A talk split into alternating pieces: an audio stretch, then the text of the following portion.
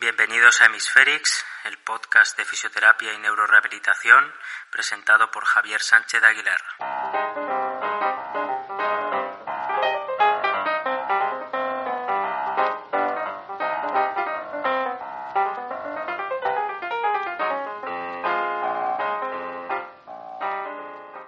Hoy tengo el placer de hablar de un libro muy importante para mí, titulado Broken Movement, The Neurobiology of Motor Recovery After Stroke, traducido al español como Movimiento roto, la neurobiología de la recuperación motora después del ictus. Es un libro del año 2017 escrito por John Krakauer y Thomas Carmichael, dos gigantes de la investigación en neurociencia. Es probablemente el libro más difícil y denso que he podido leer en el campo de la neurorehabilitación y de la rehabilitación en general. Me ha recordado a leer filosofía, lectura en la cual no es infrecuente tener que pararse continuamente para entender bien lo que el autor quiere decir, por la densidad de los conceptos, por la carga sustantiva del propio contenido. Lectura que puede implicar leer diez páginas por día. Este libro es un compendio de una gran cantidad de información de múltiples disciplinas que colocan al lector en una tesitura en la cual tiene que pasar de entender aspectos puramente clínicos a entender moléculas, pasar del aprendizaje motor a la neurociencia celular. Y esos pasos no son sencillos, son pasos que requieren una atención importante, sobre todo para aquellos terapeutas que evidentemente no estamos tan acostumbrados al lenguaje bioquímico y es necesario en un libro que habla de la recuperación motora dar tanta importancia a la biología, a los procesos moleculares y celulares que ocurren tras un ictus? Pues sin duda los autores piensan que sí. De hecho, admiten los autores que su objetivo con este libro es obligar a los lectores a pensar, a examinar críticamente los conceptos que subyacen a la neurorehabilitación, criticando justamente lo que ellos llaman neuromitología, a saber, historias con sabor a neurociencia que persisten a lo largo del tiempo pero que carecen de lógica. Veremos a qué se refieren con neuromitología a lo largo del libro. La idea central del libro es que no progresaremos realmente en neurorehabilitación a menos que entendamos la biología. De hecho, si miramos el índice de contenidos del libro, veremos que de una u otra forma la biología vertebra todo el libro. El primer capítulo va sobre el paisaje actual de la neurorehabilitación del miembro superior. Es el capítulo que vamos a resumir en este episodio. Sirve a modo de base sobre la cual construir el libro entero y como iremos viendo los autores se centran en el miembro superior, ya que incorporar el miembro inferior estoy seguro de que duplicaría la cantidad de páginas del libro. Este primer capítulo es muy llevadero y realmente es muy clínico, muy del terreno de los terapeutas. El segundo capítulo ya entra en materia dura y habla sobre la paresia del miembro superior, su fenotipo, anatomía y fisiología. Este capítulo es para aprenderse de memoria, literalmente. Recorre la historia moderna de la hemiparesia a través de varios autores que normalmente nos suenan, pero no los colocamos en una línea temporal y ver por qué decían lo que decían en ese momento y cómo hemos ido pasando de un paradigma a otro. El tercer capítulo va sobre la hemiparesia aguda, aquí sigue en la línea del capítulo anterior con la historia moderna de la hemiparesia y de la recuperación motora, pero justamente se centra en la recuperación biológica espontánea, la regla proporcional, muy importante, los periodos sensibles, la reorganización. Aquí es donde el libro da verdaderas bofetadas de realidad a los clínicos, a los terapeutas, ya que solemos minusvalorar o menospreciar los procesos que ocurren eh, o subyacen a una lesión neurológica y nos vamos mm, directamente a los déficits del paciente que, que, bueno es lo que nos toca más directamente. Cuando hablemos de este capítulo en concreto entenderéis por qué escuece un poco realmente leer este capítulo desde el punto de vista del terapeuta. El cuarto capítulo es donde creo que entra en acción Thomas Carmichael, se nota bastante en la forma de escribir, en la forma de, de ir contando la evidencia científica y demás, se titula Biología molecular y celular en el córtex perinfarto y más allá, reparación versus reorganización. Este capítulo es bastante duro de leer, por lo menos a mí me lo ha parecido. Tiene una gran cantidad de información y me he visto obligado a parar en muchas ocasiones para poder asentar bien lo que estaba leyendo, buscar más información sobre algunos conceptos o moléculas que no me quedaban claros y eh, realmente según un avance de la lectura piensa hasta qué punto un terapeuta como yo tiene que profundizar tanto en la neurobiología. pero realmente merece la pena y veremos por qué.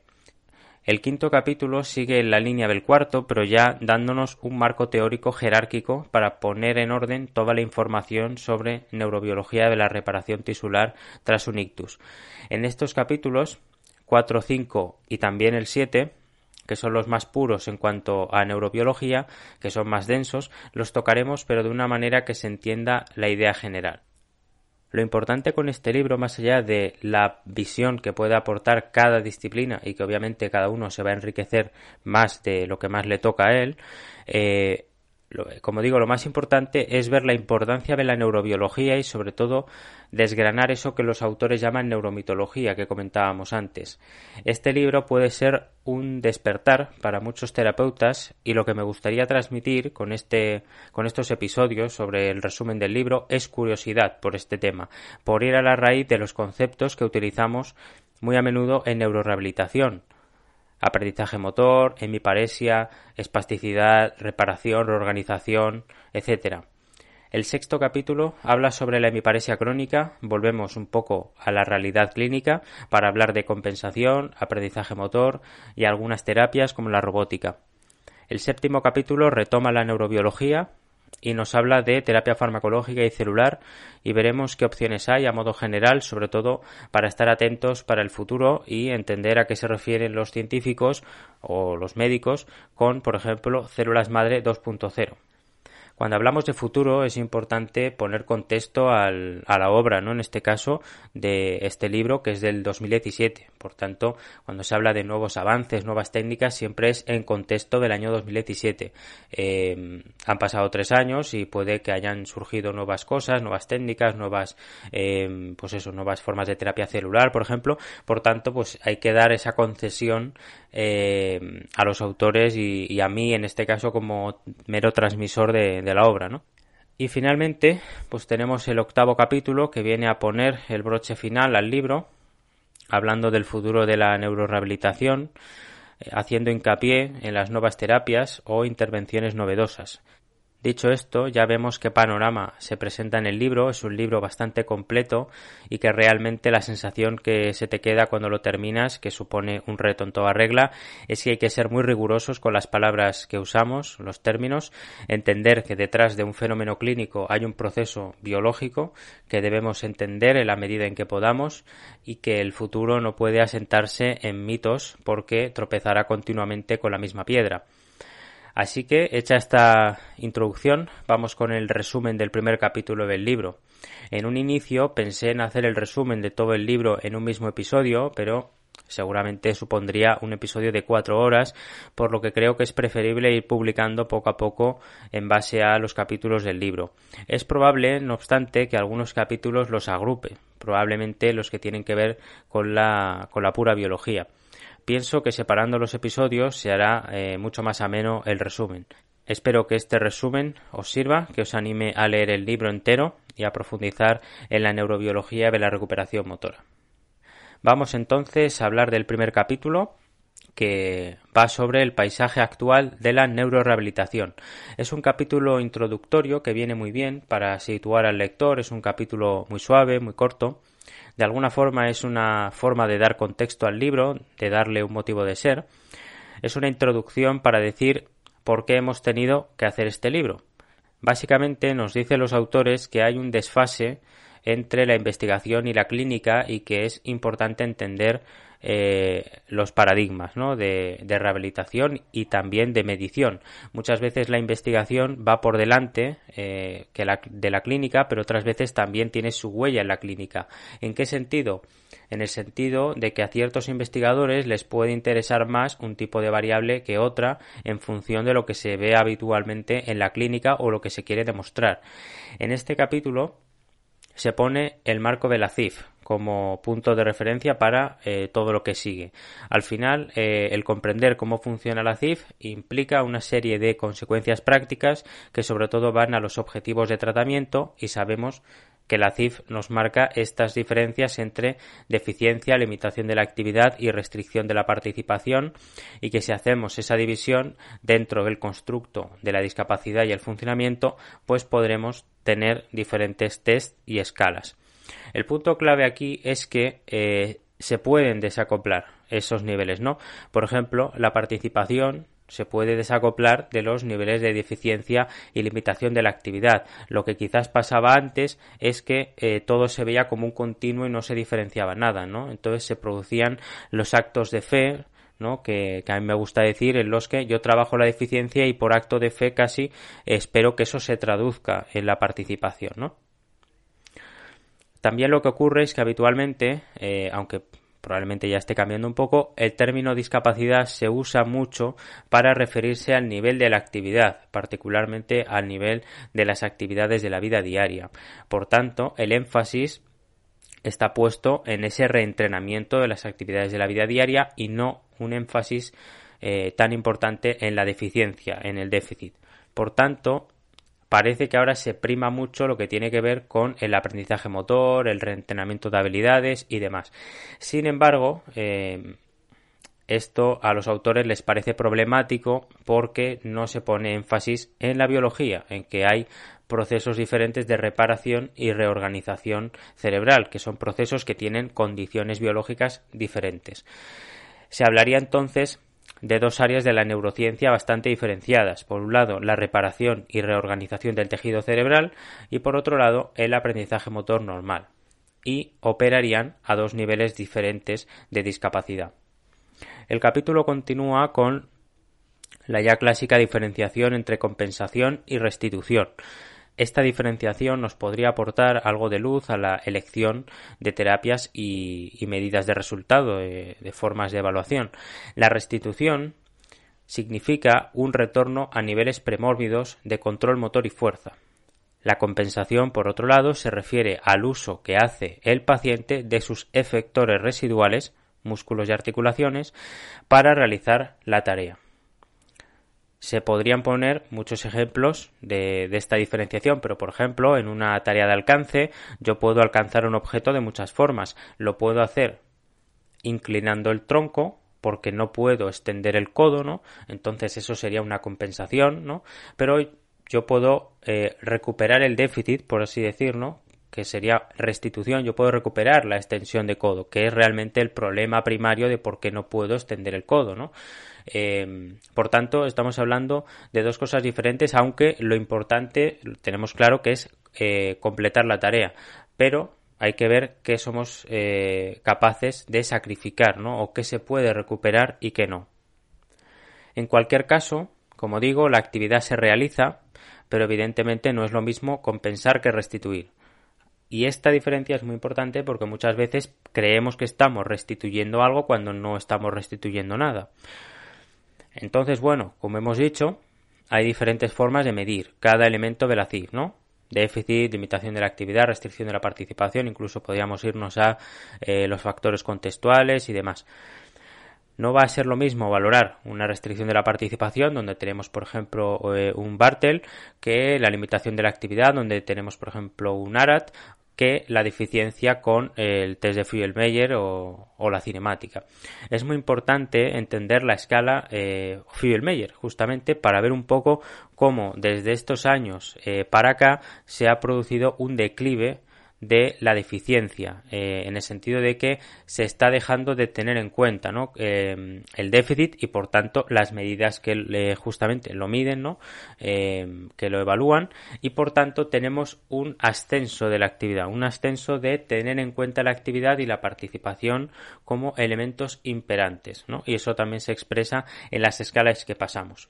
Claro, esto a ciertos profesionales les parece bien y no es que esté mal, eh, lo va a decir más adelante, sino que, eh, pues como suele pasar, eh, cuando uno se enfoca mucho en una cosa, al poco tiempo sale alguien diciendo el elemento olvidado es la deficiencia, ¿no? El elemento olvidado es la participación. Pues la idea es que no se olvide nada, ¿no? Sino que lo tengamos todo en cuenta y sepamos cuándo tiene sentido hablar de una cosa u otra.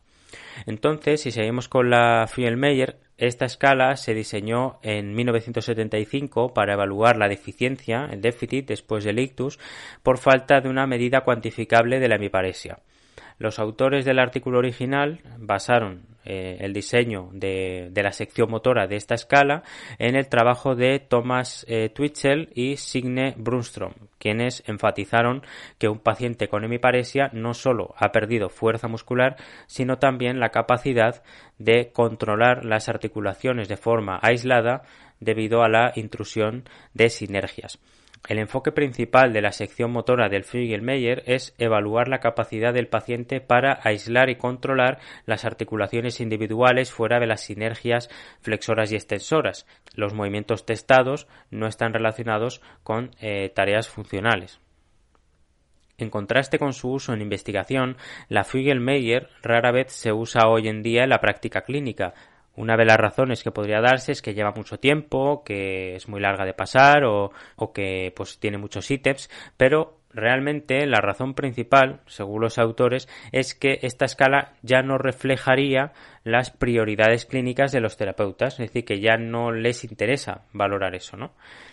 Este aspecto lo relacionan los autores con un declive también de, de lo que sería la parte correspondiente del tratamiento referente a este tema, que sería pues la recuperación de los patrones de movimiento normal, la facilitación, eh, pues bueno, eh, aspectos que vienen muy marcados en ciertas metodologías de, rehabilitación neurológica, ¿no?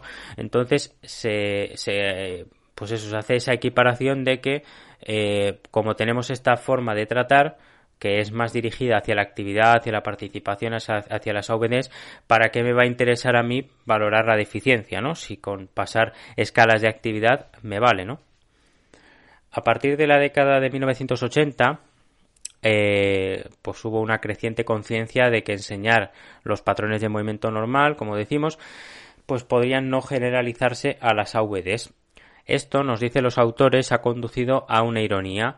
La función o la actividad ha eclipsado al déficit, cosa que históricamente es comprensible, como hemos dicho antes, pero eso ha hecho que sea más difícil recuperar el déficit como un objetivo a la luz de los nuevos descubrimientos y conceptos en neurociencia. Entonces, de alguna forma vemos que lo que quiere hacer sobre todo Krakauer eh, con el viaje que nos va a hacer por la historia moderna de la hemiparesia que veremos en posteriores episodios eh, es llevarnos a un punto donde nos preguntemos si podemos eh, rescatar el déficit, salvar el déficit, ¿no? Y, la evaluación del déficit y el tratamiento del déficit. Entonces, bueno, si seguimos con el Fugel-Meyer, lo que veníamos diciendo es que se produce un declive de, tener en cuenta la, la, deficiencia, el déficit, y por contra un ascenso de la actividad, ¿no? Y para ilustrar esto, en el capítulo del libro se incluye un, una frase, un párrafo de, de James Gordon eh, que, que, dice en un artículo de 1987 sobre la historia reciente de los cambios en la perspectiva teórica subyacente a la neurorehabilitación. Y lo que nos dice James Gordon es lo siguiente. Es bastante fácil facilitar un cierto patrón de movimiento, lo que es difícil es lograr que los pacientes usen ese patrón cuando realmente están realizando alguna actividad funcional. Este es el desafío fundamental que enfrentan los terapeutas en rehabilitación. Entonces, como vemos, desde el punto de vista de Gordon, esta comprensión marcó un cambio desde una perspectiva neurofisiológica hacia una basada en el aprendizaje motor en neurorehabilitación. Ese cambio tuvo una consecuencia práctica. La atención al paciente se centró en la práctica de tareas cotidianas y estrategias de eh, afrontamiento, ¿no? de aprendizaje. Este cambio también se traduce en las medidas de resultado que se usan. Y es aquí donde introducimos el eh, test de Wolf Motor, ¿no? el WMFT. En el artículo donde se presenta este test, el Wolf Motor, en el 2001, los autores afirman que la Fugel-Meyer es difícil de usar y examina los patrones de sinergia que ya no forman la base de muchos tratamientos orientados tradicionalmente. ¿no? Blanco y en botella, lo está diciendo eh, perfectamente en una frase, ¿no? Y en el año 2001. Las dos pruebas más utilizadas para valorar la actividad son justamente el Wolf Motor Test y el ARAT, que a juicio de Krakauer pues son bastante parecidos, ya que el Wolf Motor sería eh, un, un, ARAT más elaborado. Estos tests eh, tienen muy buena validez, muy buena confiabilidad, se correlacionan bien con la Figel-Meyer en fase aguda y crónica del ictus y por lo tanto pues parece que eh, que dónde está el problema, ¿no? Si, si, es, si una escala de valoración funcional se correlaciona bien con una de, de la eficiencia, ¿dónde está el problema, ¿no? ¿Por qué tanto revuelo con el cambio de la perspectiva de la deficiencia a la actividad? Pues bueno, eh, pues porque nos dice Krakauer que aquí trampa, porque una alta correlación en la línea base, antes de, de, comenzar el tratamiento, entre dos medidas no implica que un cambio en una de estas medidas conduzca a un cambio en la otra. Correlación no implica causalidad. La razón de este desacoplamiento es que el entrenamiento puede operar en aquellos mecanismos que se encuentran en la varianza inexplicada en la correlación inicial. La varianza inexplicada en la correlación inicial entre dos medidas clínicas puede reflejar diferencias en los roles de compensación y restitución en las dos medidas. De nuevo estamos volviendo a la neurobiología. Entonces, en el caso de una mejora en el ARAT, que mide actividad, esto puede ser por compensación pero sin restitución. Y en el caso de que ocurra una pequeña restitución con un aumento en la Fugel-Meyer que mide déficit, esto puede no ser suficiente para reducir la necesidad de compensar, ¿vale? Por lo tanto, no podemos separar completamente las dicotomías compensación-restitución de la dicotomía actividad-déficit. Es decir, que hay una correlación entre ambas dicotomías, aunque no se pueden equiparar totalmente, porque la mejora en las tareas funcionales se puede lograr mediante restitución o compensación. Ni el ARAT ni el Wolf Motor Test son medidas suficientemente finas para diferenciar entre restitución y compensación. Justamente la cantidad de varianza explicada es inferior al 50%, por tanto hay más allá de eso. El punto clave es que tales disociaciones son de esperar cuando tales medidas detectan diferencialmente mejoras debido a la restitución o a la compensación. La reparación cerebral se analiza mejor con medidas de la deficiencia y el análisis de movimiento cuantitativo como la cinemática, porque ahí estamos retirando los componentes de compensación.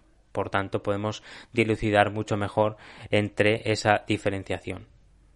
El capítulo 1 continúa hablando de la neurorehabilitación actual del miembro superior, donde básicamente hace una crítica bastante mordaz, sobre todo a la fase aguda, alegando que, bueno, que evidentemente no se puede dejar al paciente sin terapia en fase aguda por motivos eh, éticos evidentes, pero que no se ha demostrado que esa terapia tenga efectividad y que bueno los estudios se centran mucho en la fase crónica pero eh, se hacen muy pocos en, en fase aguda no entonces, aquí eh, Krakauer nos habla de diferentes estudios muy conocidos e importantes que marcaron tendencia, que son los de Julie Berhardt sobre la inactividad física en fase aguda del ictus, los estudios de Catherine Lang y colaboradores sobre la cantidad de repeticiones que se hacen en rehabilitación, eh, resultando ser muy pobre, y también complementando esos estudios, eh, que esto es muy interesante, con los que trabajan sobre modelos animales, en los que se pueden ver recuperaciones muy importantes a nivel sináptico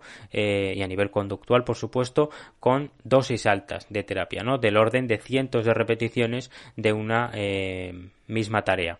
Estos estudios eh, conjuntamente pues formarían una continuidad eh, científica que pretende alertar de la necesidad de entender la dosis de terapia y ver cómo se puede facilitar el nivel de actividad en fase aguda. ¿no? Evidentemente, eh, los, los, autores eh, que se manejan a nivel de estudios en humanos, pues saben que no pueden llegar a los niveles de estudios animales, ¿no? que no pueden controlar tanto el ambiente para dar 800 repeticiones de una misma tarea, etcétera, etcétera. Pero sí que nos dicen en otros estudios que se pueden hacer bastantes repeticiones, ¿no? Y hay estudios que, que pueden eh, cuantificar cuántas repeticiones se puede hacer en una hora de una determinada tarea y te dicen, oye, es posible, ¿no? Entonces, eh, esto sirve mucho como concienciación eh, a nivel investigador y a nivel clínico para que cambiemos un poco el paradigma de de la, de la concepción de la terapia y sobre todo del, del componente de la dosis ¿no? y de la intensidad de la terapia. Eh, esto obviamente es un desafío eh, y, bueno, pues hacer estudios de este calibre, sobre todo en fase aguda, pues es un verdadero desafío. Y para terminar este primer capítulo me gustaría resaltar un párrafo que está en las conclusiones del capítulo y dice así La crisis actual en la neurorehabilitación no se debe a que las terapias existentes no se hayan probado adecuadamente con eh, estudios controlados aleatorizados, con ECAS, sino a que las terapias experimentales nuevas y existentes a menudo están mal concebidas desde un punto de vista biológico. Los ECAS no deben realizarse hasta que se hayan ideado terapias más eh, mecanísticamente informadas basadas en principios científicos. La prisa con los grandes ECAS de fase 3 conduce a eh, que sea más difícil en el futuro convencer a los organismos de financiación de que este área necesita mucho más apoyo económico. Entonces, este libro eh, viene a dar una base biológica para generar nuevas terapias y para que se hagan estudios con este fundamento científico.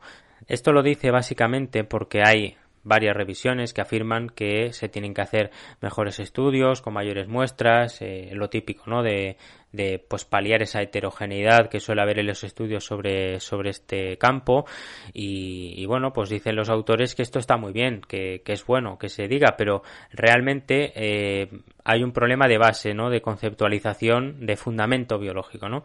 De tal manera que a ellos les interesa mucho saber por qué la robótica funciona, cuál es el fundamento biológico, biomecánico que hace que la robótica o la realidad virtual o la estimulación transcranial funcione, ¿no? Entonces, eh, pues dicen eso, ¿no? Que si no se tiene este fundamento biológico, pues no se va a conseguir eh, mejoras sustanciales en la evidencia científica y, bueno, pues con este alegato, por así decir, terminan este primer capítulo que como digo es muy suave, es muy introductorio, porque realmente ahora con los capítulos 2 y ya hasta el final, pues va a ser bastante, bastante duro, ¿no? Bastante con mucho contenido y yendo desde lo más, eh, pues eso, empieza desde la historia, ¿no? Y va desde abajo hasta veremos eh, el punto el que quiere llegar Krakauer, ¿no? Que al final ya lo sabemos un poco, es decir, cómo trabajamos el déficit, cómo valoramos el déficit y cómo trabajamos el déficit y bueno, pues él eh, veremos qué nos dice, ¿no? Evidentemente esto se va a complementar con la parte biológica eh, que va a aportar sobre todo Thomas Carmichael y veremos de ahí eh, qué podemos sacar eh, en claro a lo largo del libro. Ya digo, de Quizás habrá personas que escuchen estos episodios sobre los diferentes capítulos y cada uno igual se queda con un aspecto que le parece más interesante, ¿no? Pero realmente quedarse con la idea general de lo que supone este libro me parece eh, lo más importante. Entonces nada, con esto termino el resumen del primer capítulo del libro que es el más ameno, el más llevadero, el introductorio, el que sienta un poco la base de todo el libro. Y, bueno, pues no sé si el siguiente episodio será ya el resumen del capítulo 2. Yo creo que iré intercalando eh, estos resúmenes con otros episodios de otras temáticas, ¿no? Y así poco a poco pues vamos eh, haciendo el libro entero. Yo creo que la parte de la biología lo voy a resumir eh, en un capítulo solo, que creo que son tres capítulos del libro, porque no creo que haya que profundizar tanto a nivel molecular. Eh, yo creo que con que nos quedemos con la idea general eh, va a ser suficiente, porque me quiero centrar muchísimo más en el fenotipo de mi paresia y demás, que es, el capítulo 2. El capítulo 2 es el más potente, que va a ser el siguiente, y es el que va es el que nos va a reventar la cabeza eh, realmente, ¿no? Pues mucha información y, y bueno, pues como, he dicho al principio, invito a la gente a que, a que lea el libro porque tiene muchísimas referencias. Es muy bueno ir leyéndolo poco a poco, ir haciendo anotaciones, apuntes y, bueno, pues está en inglés, entonces eh, pues añade un poco de dificultad, ¿no? Pero bueno, eh, la verdad que que a mí por lo menos la parte de Krakauer se me ha hecho mucho más amena eh, que la de Carmichael creo que la de Carmichael es más densa no más más estudios y pero bueno también pues tienen quizás más por donde tirar, ¿no? Eh, más un fundamento más científico y más asentado. Y nada, con esto ya me despido de vosotros y vosotras hasta la semana que viene, si todo va bien.